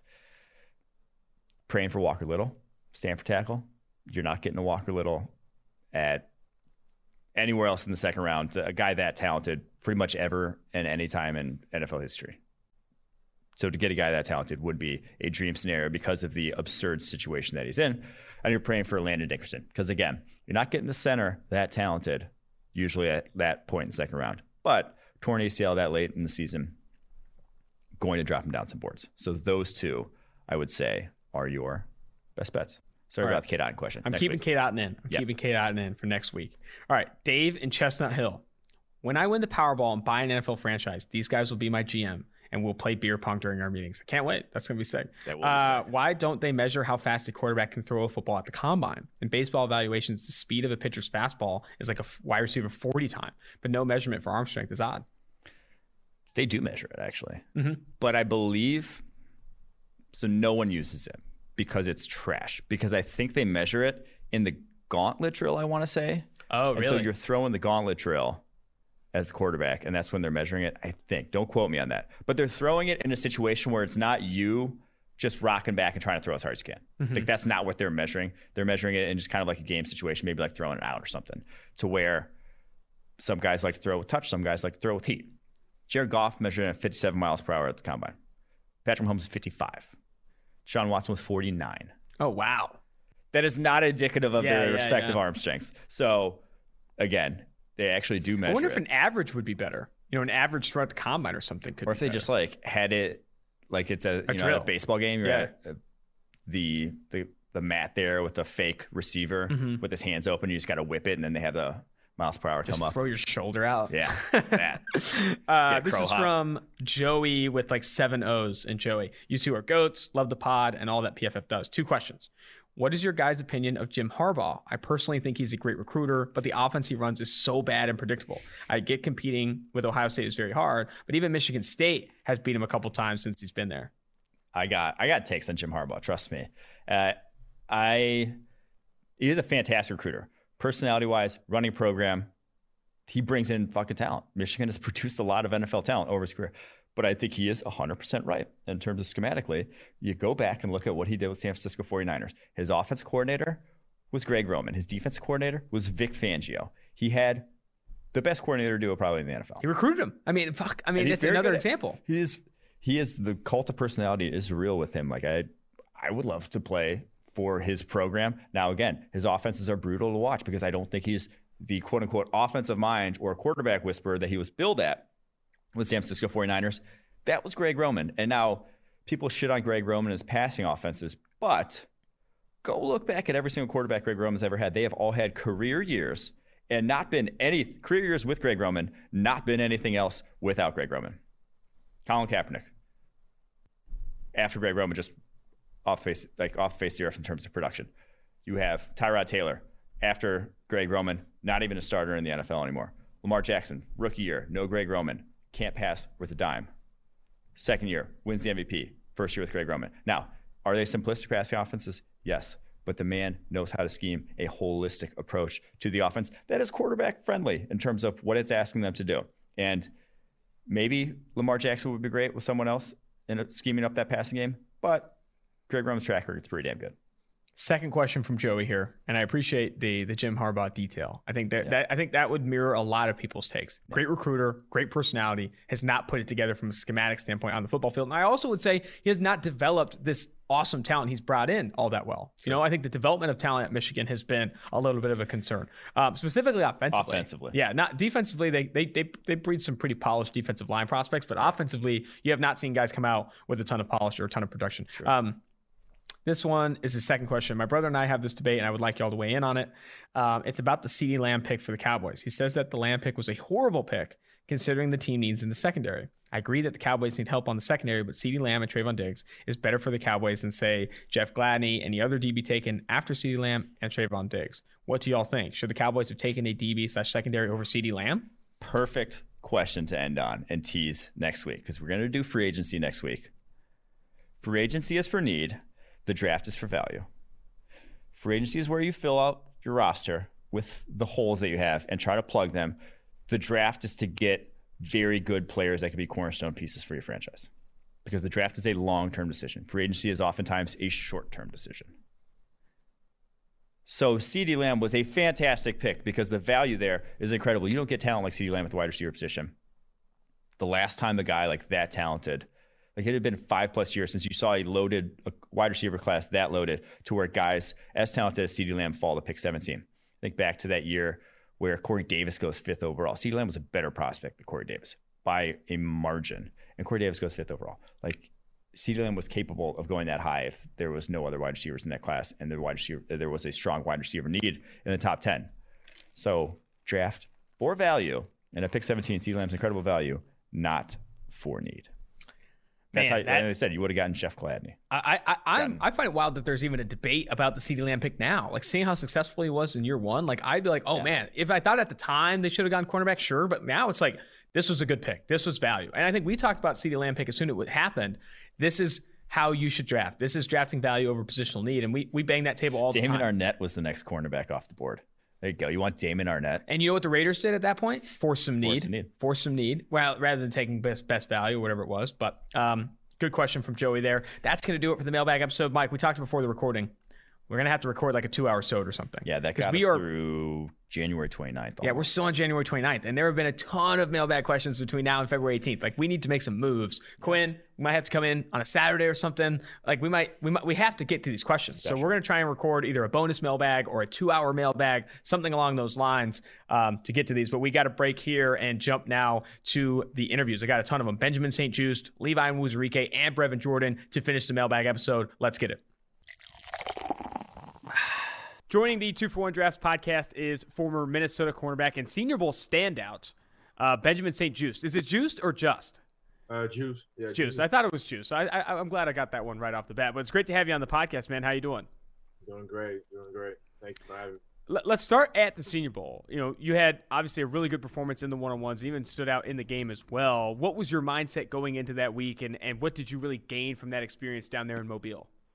Well, it all started like I got the late invite. You know, I was uh, Mhm. really about to go to the Hula Bowl like a couple days before that. All my stuff was packed to go to the Hula Bowl, and I got a late last minute call by Jim Nagy um, to go to the Senior Bowl. So I kind of had that little chip on my shoulder to be like, you know what, I think I deserved that invite a little bit earlier. So I was about to go out there and really show like you know that I really deserved that invite and I was going to be one of those top performers. But uh, besides that, like I was just I was just happy to be around guys that like you know high level, compete with other guys, uh, be around the Miami Dolphins and Panthers staff, and learn as much as possible and get better every day. And I think that's what I that's what I did, and that's it, it came out it came out well. The, the result were were good. What was some of the feedback that you received, both positive and negative, from the Dolphins and Panthers coaching staff down there at the Senior Bowl? Uh, a lot of positive was that a lot of people were impressed off how good I, I was as a for a tall corner. You know, a lot of people they like they knew uh, they heard about me from like Minnesota, but they were like, okay, he's better than, than we expected. He's more versatile because I played I played safety during the week. Like I never played safety, but they put me there and I did well also. And um, just things to work on that um, that I know that I'm still working on that, that they mentioned a lot during the week is just uh, being consistent at the line. You know, I'm tall, I got long arms. Like consistently use your arm and disrupt the route with receiver. That's that's how I'm gonna be like as productive as productive, productive as possible. Uh, and I know at the Senior Bowl, I think, and you showed up late, so maybe you didn't have this opportunity. But a lot of the guys were meeting with NFL teams via Zoom. Did you did you go through any of those conversations? Meet with any teams down there? I actually had the chance to meet uh, with all 32 in person. So we had Oh two- wow! Yeah, we had two sessions of, of meetings with uh with plexiglass in a in a big uh, room at the Senior Bowl and stuff. So we had 15 minutes with every single team, NFL team, and uh, yeah, that, that was great. That was great. Some speed dating. I think uh, who did I have? I had another prospect who was at the Senior Bowl called it kind of like speed dating, where you're meeting with every team for 15 minutes. Some of those common questions are what? Like, why do you love football? What were some of the questions that you asked? Well, there were certain teams that were just asking, you know, asking like the general question, where you're from and how you grew up and all that stuff, and where you plan on and all that stuff. Certain teams would like dig in more. Uh, you know, they had like, you know, maybe a, uh, some people in person, then on the Zoom, you know, talk to some guys like the GM or whatever that was there, and then uh, you know, some of the teams had me draw some defensive schemes on the board. Oh board. wow! you know, watch some tape and like what happened here and all that stuff. So it depends. You know, some teams came uh, with more uh, detailed approach, and some other people were just you know general questions and stuff. Who were some of the toughest receivers to go up against at the Senior Bowl? I know Demetric Felton, the UCLA running back, wide receiver, was a good one, and you had some good reps against him. But there are a lot of talented receivers there at the Senior Bowl. Yeah, yeah, definitely got to give it. Uh, Um, from the other side, from the other team, I think with yeah the American team, we didn't really see um, that big of a competition. Obviously, there were some good guys, but we didn't really see like that many competition. I don't know, maybe it's because our defense were so ready for that game and all that stuff. But on our side, during practice, where I got a little bit more reps, I would say Nico Collins is a really good receiver. He's uh six four, uh, one of my uh, you know ex teammate at Michigan, and he got really good. He's really quick and fast. And um, uh, Cade Johnson from South Dakota State was an underrated guy. Uh, I mean, I think he caught every single like football and the one on ones and stuff. And uh, who else was uh, was pretty solid? Dexter Patrick also came out like you know one of those standouts during the game was really good. So yeah, those three those three were pretty solid. Yeah, I mean, uh, Cade Johnson is one of my co-hosts, one of his favorite, you know, receivers in this class. I think he's definitely going underrated right now, the South Dakota State kid. Let's talk more about your background. Obviously, you originally committed to Michigan. I think you had two scholarship offers or in that range when you yeah. were coming out of Montreal. Eh, I think in 2017 from Michigan and Virginia Tech. You commit to Michigan um, and, and, play there to start, but then transfer to Minnesota. Talk to me about that decision to originally commit to Michigan, and then obviously your transfer decision to Minnesota. Yeah, well, Michigan was first team uh, back in 2015. Was the first team to give me a, a, scholarship, give me a chance. You know, young kid from Montreal, Canada, had to drive down 10, 11 hours to go do a football camp in Michigan. Uh, that was Coach Harbaugh first year. Gave me a scholarship, and they recruited me hard at like ever since like two and a half years while I was in high school. And uh, it's a great school. It's, it's, an, it's an amazing school uh, for academics, and it's a great school for football. So I felt like it was the best of both worlds. So I picked that and then uh, went there. Went well my freshman year and sophomore. You know, uh, like an injury happened. You know how it is, like in, in college. You know, injury happened and it doesn't heal properly, and kind of like the relationship with the coaches kind of like you know fell off and stuff like that. So it's you know you just get a like a little like a um, a little sign that it's time to move on. You know, they moved mm-hmm. on. New recruiting class, new guys, and I just you know got my degree uh, from Michigan, and, and I moved on to Minnesota. Yeah, I think it was obviously a great decision this past year. Though you did get to play in a ton of games. I think it was what like five total games this past year because the Big Ten and COVID nineteen impacting that season. But still, a good decision to go to uh, Minnesota. The other thing was that I, I, noticed in your background is that your first love was hockey. What mm-hmm. position did you play in hockey? And talk to me about some of the success you had there. Uh, yeah, I started on defense. Started on defense because uh, I don't know. I kind of still had that football type of mentality and stuff. But then I moved, moved to like left forward and a little bit.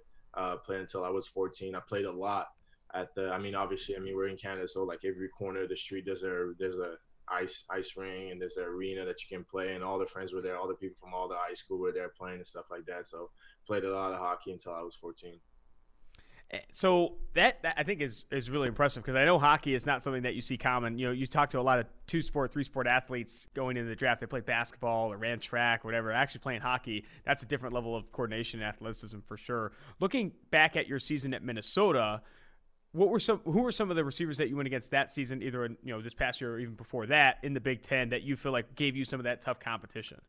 Yeah, I would say in 2019, uh, KJ Hamler was one of one of those guys. You know, that was a, a, a really good playmaker, fast, quick. They knew how to use him. You know, they didn't just leave him out there as a wideout, bring him out, bring him in the slot, motion him in the backfield, and all that stuff. So that was a good week of preparation to like trying to shut him down. Was a really good player. And like this year, I didn't really go against like uh, you know elite receivers that I really had to prepare like that. Obviously, I had to prepare, but it wasn't like that elite receiver. So I would say my my uh, my day to day like best competition was Rashod Bateman, my mm-hmm. my team.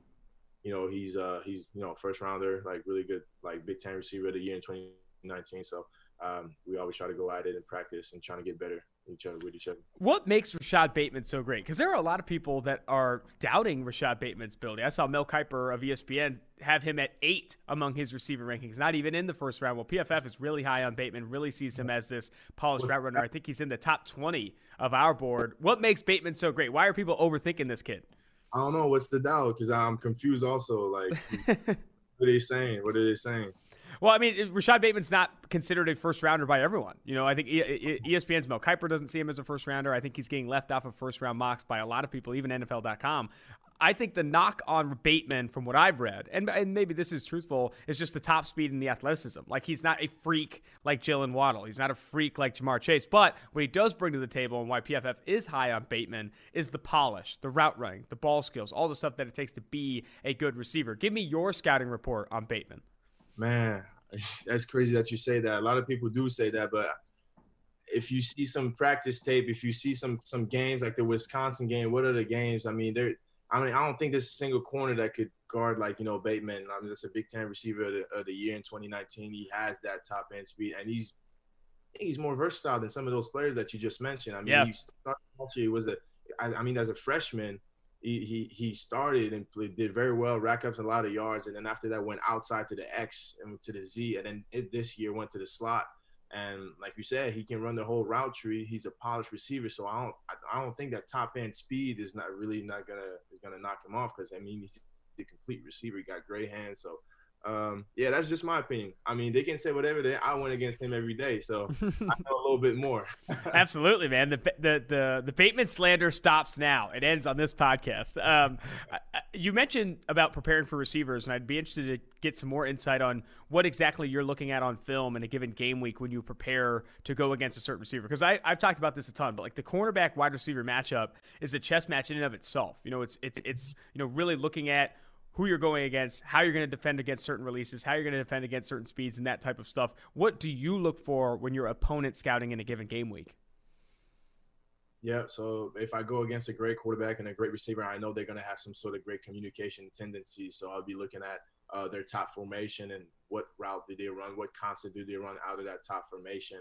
See what my receivers line up. Is he more inside? What route does he run? Does he stem me more outside? When he's super wide, um, what what route does he run?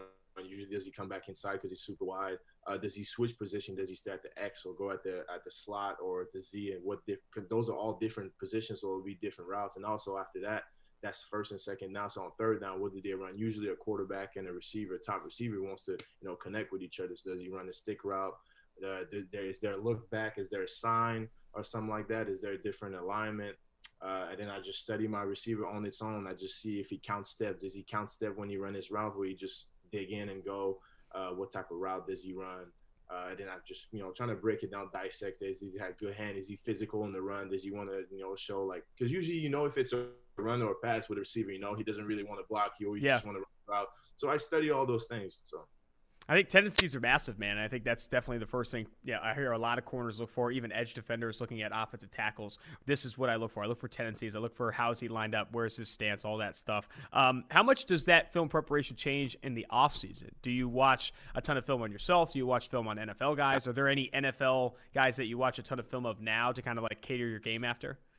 A lot, a lot, and uh, I used to do that a lot on my own. But I, I gotta give credit to my new position coach uh, at Minnesota. I came in this year, Paul Haynes, uh, super wise guy, a lot of knowledge, and uh, he really te- he really thought us out of like you know like watch film and how to dissect a whole offense and even know what everyone around us like was doing. So this year, like it really slowed down the game for me because the offense was breaking out. I knew the run. I, re- I knew the backfield set, how many backs they had, how many tight ends, how many receivers, and I kind of already knew what the play was going to be because of him.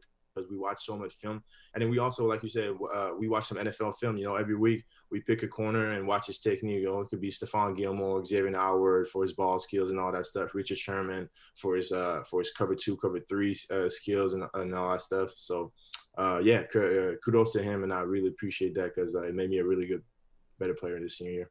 Might have to get him on the podcast. Sounds like a good guy to watch some film with. He's awesome. That's that's that's very cool insight. Uh, what about on the field? You know, I, I like to ask this question with corners. I think talking trash and playing the mental part of the game is important. Not everyone does it the same. You know, some people talk a lot of trash. Some people are chatting the entire game. Some people only speak a handful of times. What's your approach going against some you know diva receiver types or guys that talk a lot? And do you yourself talk a lot of trash in game?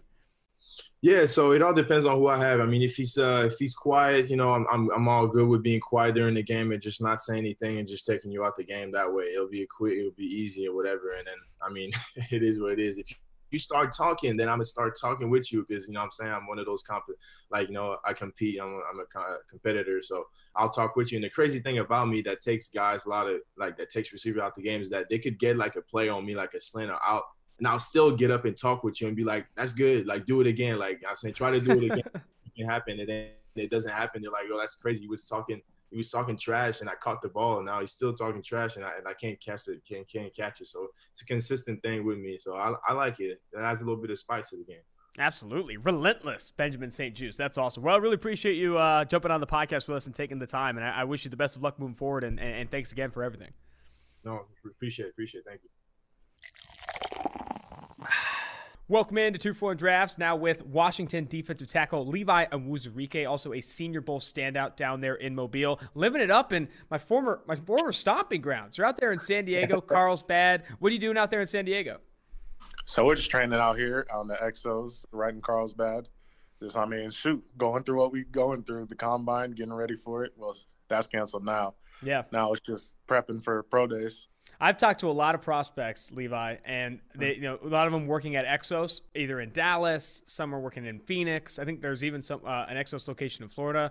You're in the best spot, man. San Diego's definitely the best spot. I would, Oh, I would oh, argue. That's that's Oh, awesome. yeah, and so you, you're working towards your pro day, I'm sure. But Exos is also holding something at the back end of February, like a combine. Do you plan to participate in that, or are you just saving up for the pro day? Uh, no, I'm not doing that one. We're we're just gonna all. I think most of us decided just to do the uh, pro day, Gotcha. And when's your Mm. pro day? March third, Gotcha. thirtieth. Oh, excuse oh, I was about to say third. I haven't heard them that Yeah, early. who, who- who are some of you? Who are some of the guys who are working out there in, in the San Diego location?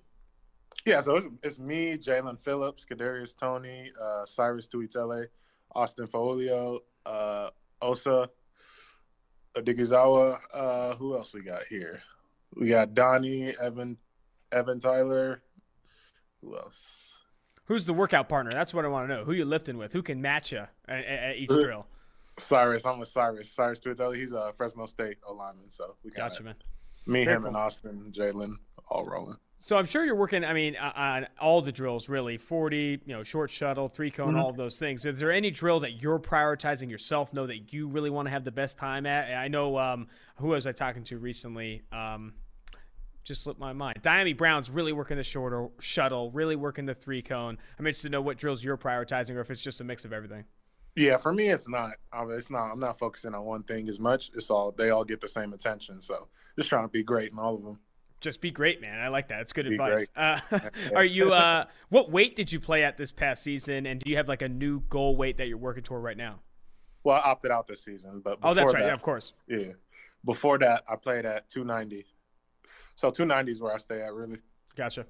Um, looking ahead to kind of your, what you did at, in 2019, and even what we saw in the Senior Bowl, you played some played some shaded on the center, also three technique. Do you have an idea of where you want to play in the NFL? Has, have NFL teams given you feedback, or coaches given you feedback about where you want to play or where you should play in the NFL? Not much feedback. You know, I've heard different things. I heard they like me in the three, they like me in the nose. I've heard everything, and I can play everything. So that's kind of why why we hear all of them. Yeah, talk talk to me about the differences between those positions. For those who don't, you know, realize that, you know, zero technique, playing shaded on the center, usually a bigger guy, have to often asked to two gap in that area. While three technique, usually the penetrating defensive tackle, a guy that's you know, mm-hmm. pinning his ears back and getting after the passer on passing downs. What, how does your mindset shift when you're playing those two different positions? Yeah, well, you know, as you as you start from the middle and you go out, there's just probably going to be less people to work work against. So as you're in the nose, you're most likely going to get a double team. Double teams come from somewhere. Whereas if you move out to a three, it's about 50-50. Generally, you'll have that guy one on one, and then as you move out to a five, it's pretty much 100% one on one, depending on if there's a tight end to chip you or help block out there. But uh, what was the question you asked again? You know, the differences between play, between playing the two, your mindset, how it changes. Oh yeah, and then mindset wise, I mean, for me, my mindset's the same. I'm gonna fuck up whoever's in front of me. so for me, my mindset doesn't really change as much. But strategically, you got to know when that double is coming on the center. You got to know where it's coming from. You got to feel it out, so you can be able to get out of there. And then when you move to the three, you have a lot more freedom. So you kind of want to open up your moves a little more, and you can push the pocket more from there. Outside of you know fucking up the guy in front of you, what do you feel like separates you in this class? What do you think like your key strength is and that differentiator for you among the other defensive tackles in 2021 draft? Yeah, it's two. I think I have the fastest get off and I have the strongest hand. And I think that's two of the best things you need to be a good defensive tackle slash defensive end. Hard to lose with that, man. You got the fast get off and strong hands. That's that's a win. I, the other thing I would love to talk about is kind of your pass rush plan. You know, talking to other pass rushers in this class and even other pass rushers in the NFL. Oftentimes, you bring up this pass rush plan. What's your primary move? What counter are you working? Some of that comes from film. You know, which move you're going to break out for a certain player, a certain opposition. What goes through your mind when you're setting up a pass rush plan, either pre-snap or even working game film in the week prior? So, I mean, yeah, it does start off with uh, who you're going against and who you're playing. But at the end of the day, if you if you believe in yourself and you know you're a good pass rusher, you can hit that move on anybody. It just depends on whether you're hitting that move or the counter to it. So for me, I know, let's say I know I'm going in with a bull pull, my counter has to be something inside. So my counter would be a quick inside or a jab step out in.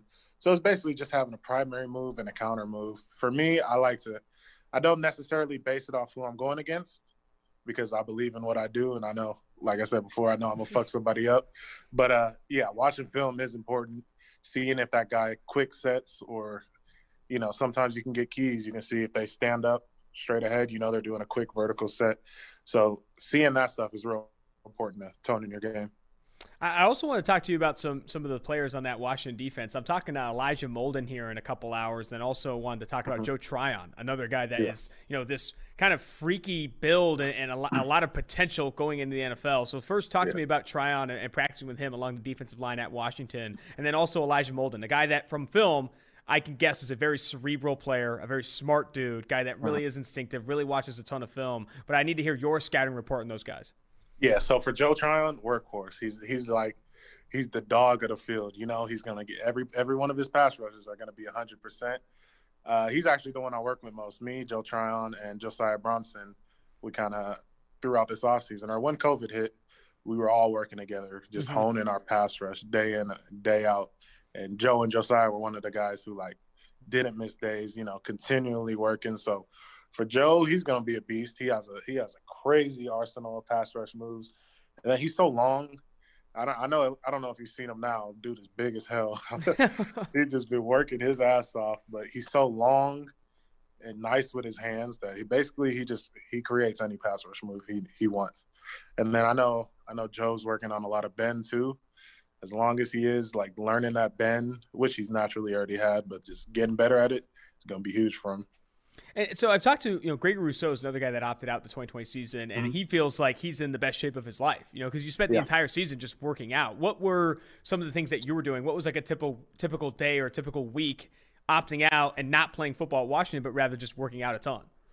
Yeah, it was it was uh it was a little weird because you know all your life during this time you're playing the game, but you know, it's all about a mindset switch. I just decided, you know, this is off season mindset. You know, it's not nothing we haven't done before. You know, once the season's over, we go into off season and we grind it from there. So, you know, I just started that a little earlier. I started that three months earlier. I had to switch the mindset and then get to work from there. Did you watch a ton of film in the off season, whether film on yourself or film on NFL mm-hmm. guys and like trying to emulate your game off some guys? Yeah. So I try to, I tried to keep the same, uh, what's it called? Like Routine. I wasn't playing football, but I was trying to keep the same football routine. So I was watching film. I would even watch film uh, when the guys were going to play their teams or whoever they're playing. I just watch film just to, you know, kind of stay in the game in that way. Are, are there some NFL guys at, at your position that you watch a ton of or like want to emulate your game after?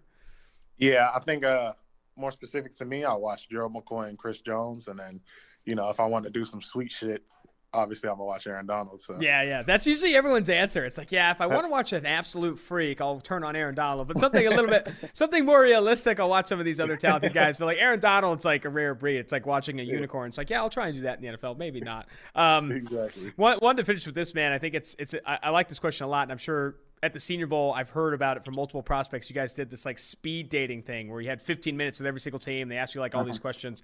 But tell you know everyone listening now why you love football, why you want to play this game, and what you bring to the NFL. I love football. Truly, is because like there's no there's no other place you can put your hand down and just put your head in somebody's chin and fuck them up right off the bat and repeatedly mm-hmm. do that through the game.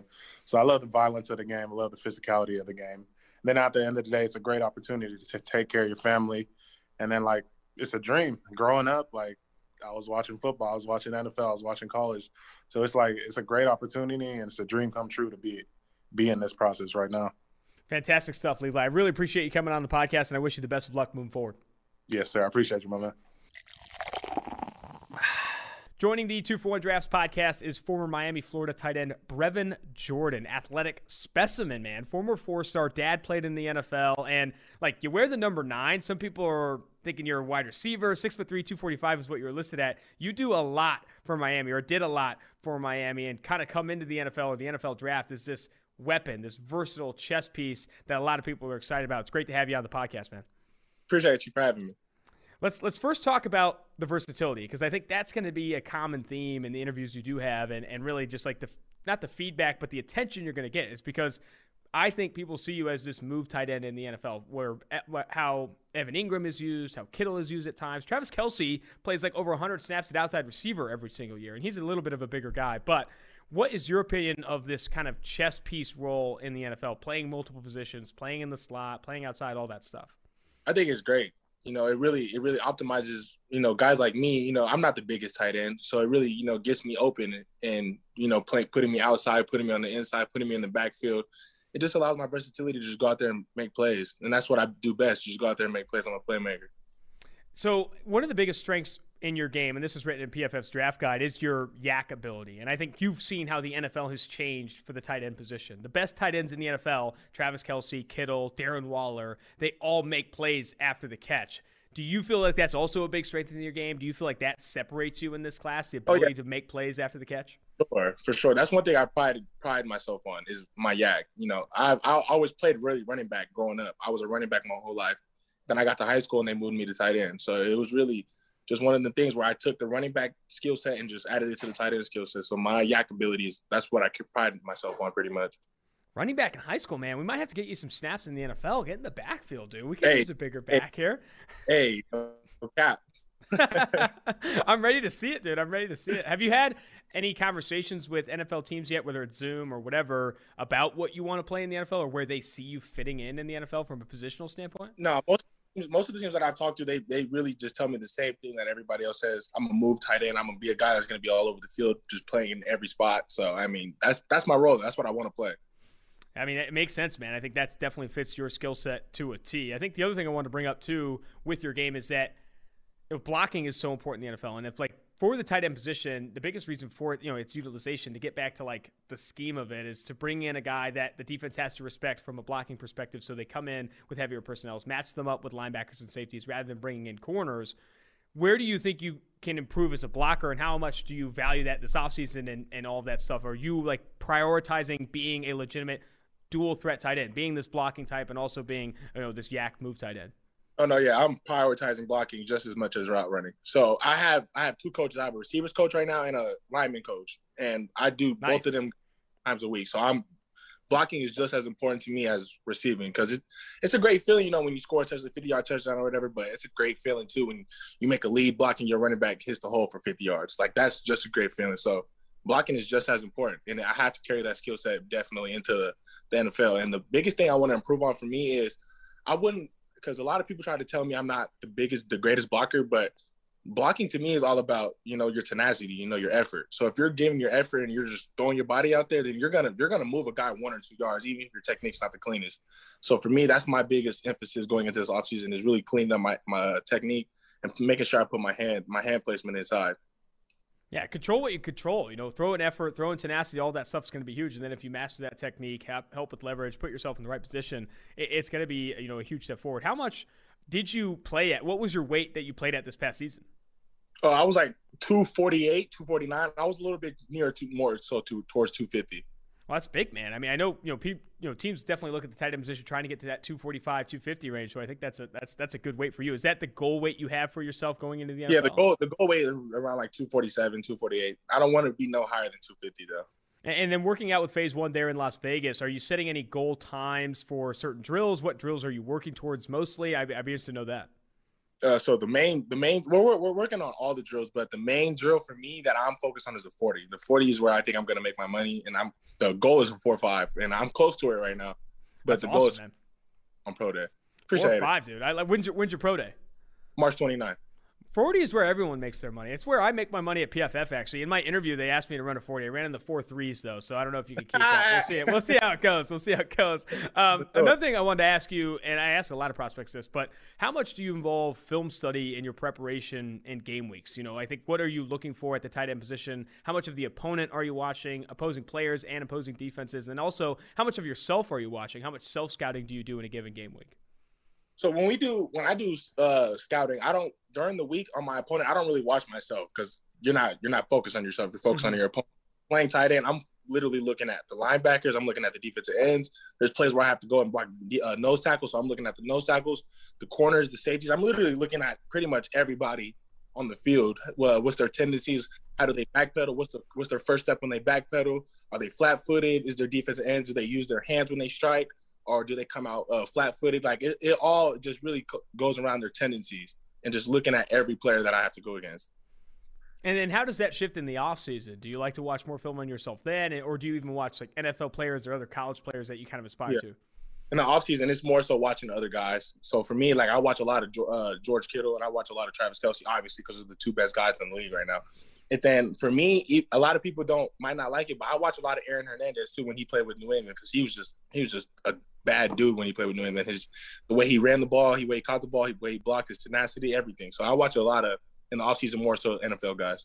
Yeah, I mean Aaron Hernandez. I know that the outfield is obviously insane, but like him when he was playing on the field, one of the best tight ends in the NFL. I mean, they had the two best in Gronkowski and Aaron Hernandez. Miami has turned out some good tight ends too, man. This is like know, tight end you in some ways. You obviously had like you know, Jimmy Graham. Go back to like who? Um, Greg Olsen. Clive Clive Walford was fantastic in Miami. You're kind of in that next line of talented Miami tight ends coming out, man. You got to represent. You're gonna have to kind of show up to play here. What would you say going into the NFL? Like set some goals for yourself in the NFL. What are you looking to most prove in the NFL? What do you want to show about Brevin Jordan when you get to the big league? Uh, I mean, there's not really I want to show but I want to just not. There's not really. I want to. There's not like a goal I have really set. That's like I want to do this to that. But I want to just go in and win games and be a contributor. That's that's the main thing because I hate losing. That's I hate losing. It's the worst feeling ever. And like just going in and just being able to contribute. That's that's that's the biggest thing for me. Do you compare yourself to any you know, skill sets in the NFL, any tight ends in the NFL that you feel like your game kind of mirrors how they're used or what they do in, in the league? I don't really compare myself to anybody, but when I watch Travis Kelce, his wiggle when he gets the ball, it, he's he's just wiggly. He just has a different type of bend to him. So I, I like a lot of Travis Kelce for sure. All right, we've had a handful. I want to finish with this. We've had a handful of Miami guys on the podcast, specifically Greg Rousseau. Talked to him a couple times. I got to get your scouting report on Greg Rousseau. You've seen this guy in practice. Obviously, didn't participate in the 2020 season, but in 2019 was a freak in his own right. What are the strengths, weaknesses for Greg Rousseau? Greg is a problem. I used to block Greg. I had to block Greg every day. That's I, I that's, assumed you did. That's why I wanted yeah. to ask you. It's like I'm sure this guy had to block him. So blocking Greg was a problem. He he's like six eight, six seven, and he's like two sixty. So like he's just overall he's a freak specimen. And then not only that, he's really athletic. Like in high school, he played high school receiver and like safety. Like he's not a natural DN. So when he goes out there and he really just plays, he's just being a true athlete, it's scary. But when Greg really, when Greg gets to the NFL and he really learns the true ins and out of playing defensive end, like, oh my, it's gonna be bad news because Greg is a problem. He's a problem. How, how does he compare to Jaelan Phillips? Because I mean, that's another guy in his own right who's like a freak, dude. Like former five star. they're both problems. I used to block. I used to block him, Jaelan, and Quincy all the time in practice. So it was like I was getting the best of really of, of all three worlds because Quincy's a little bit shorter. He's a little bit more condensed, but he's very good with his hands. He's very technical with his hands. So I then blocking Jaelan Phillips. Jaelan's just a, a dog. Jaelan's 6'5, 260, same, same, really built just like Greg, but a little bit more muscular and fast. Jaelan, I think Jaelan's gonna go to the combine run a 4-4. Like Jaelan's freakishly fast. He used to run with the skill since I practice. He's they're they're they're all dogs in their own little way. Dude, different breeds down there at Miami, Florida. Brevin, this has been fantastic. I really appreciate you jumping on. I wish you the best of luck moving forward. Thank you, my man. I appreciate it.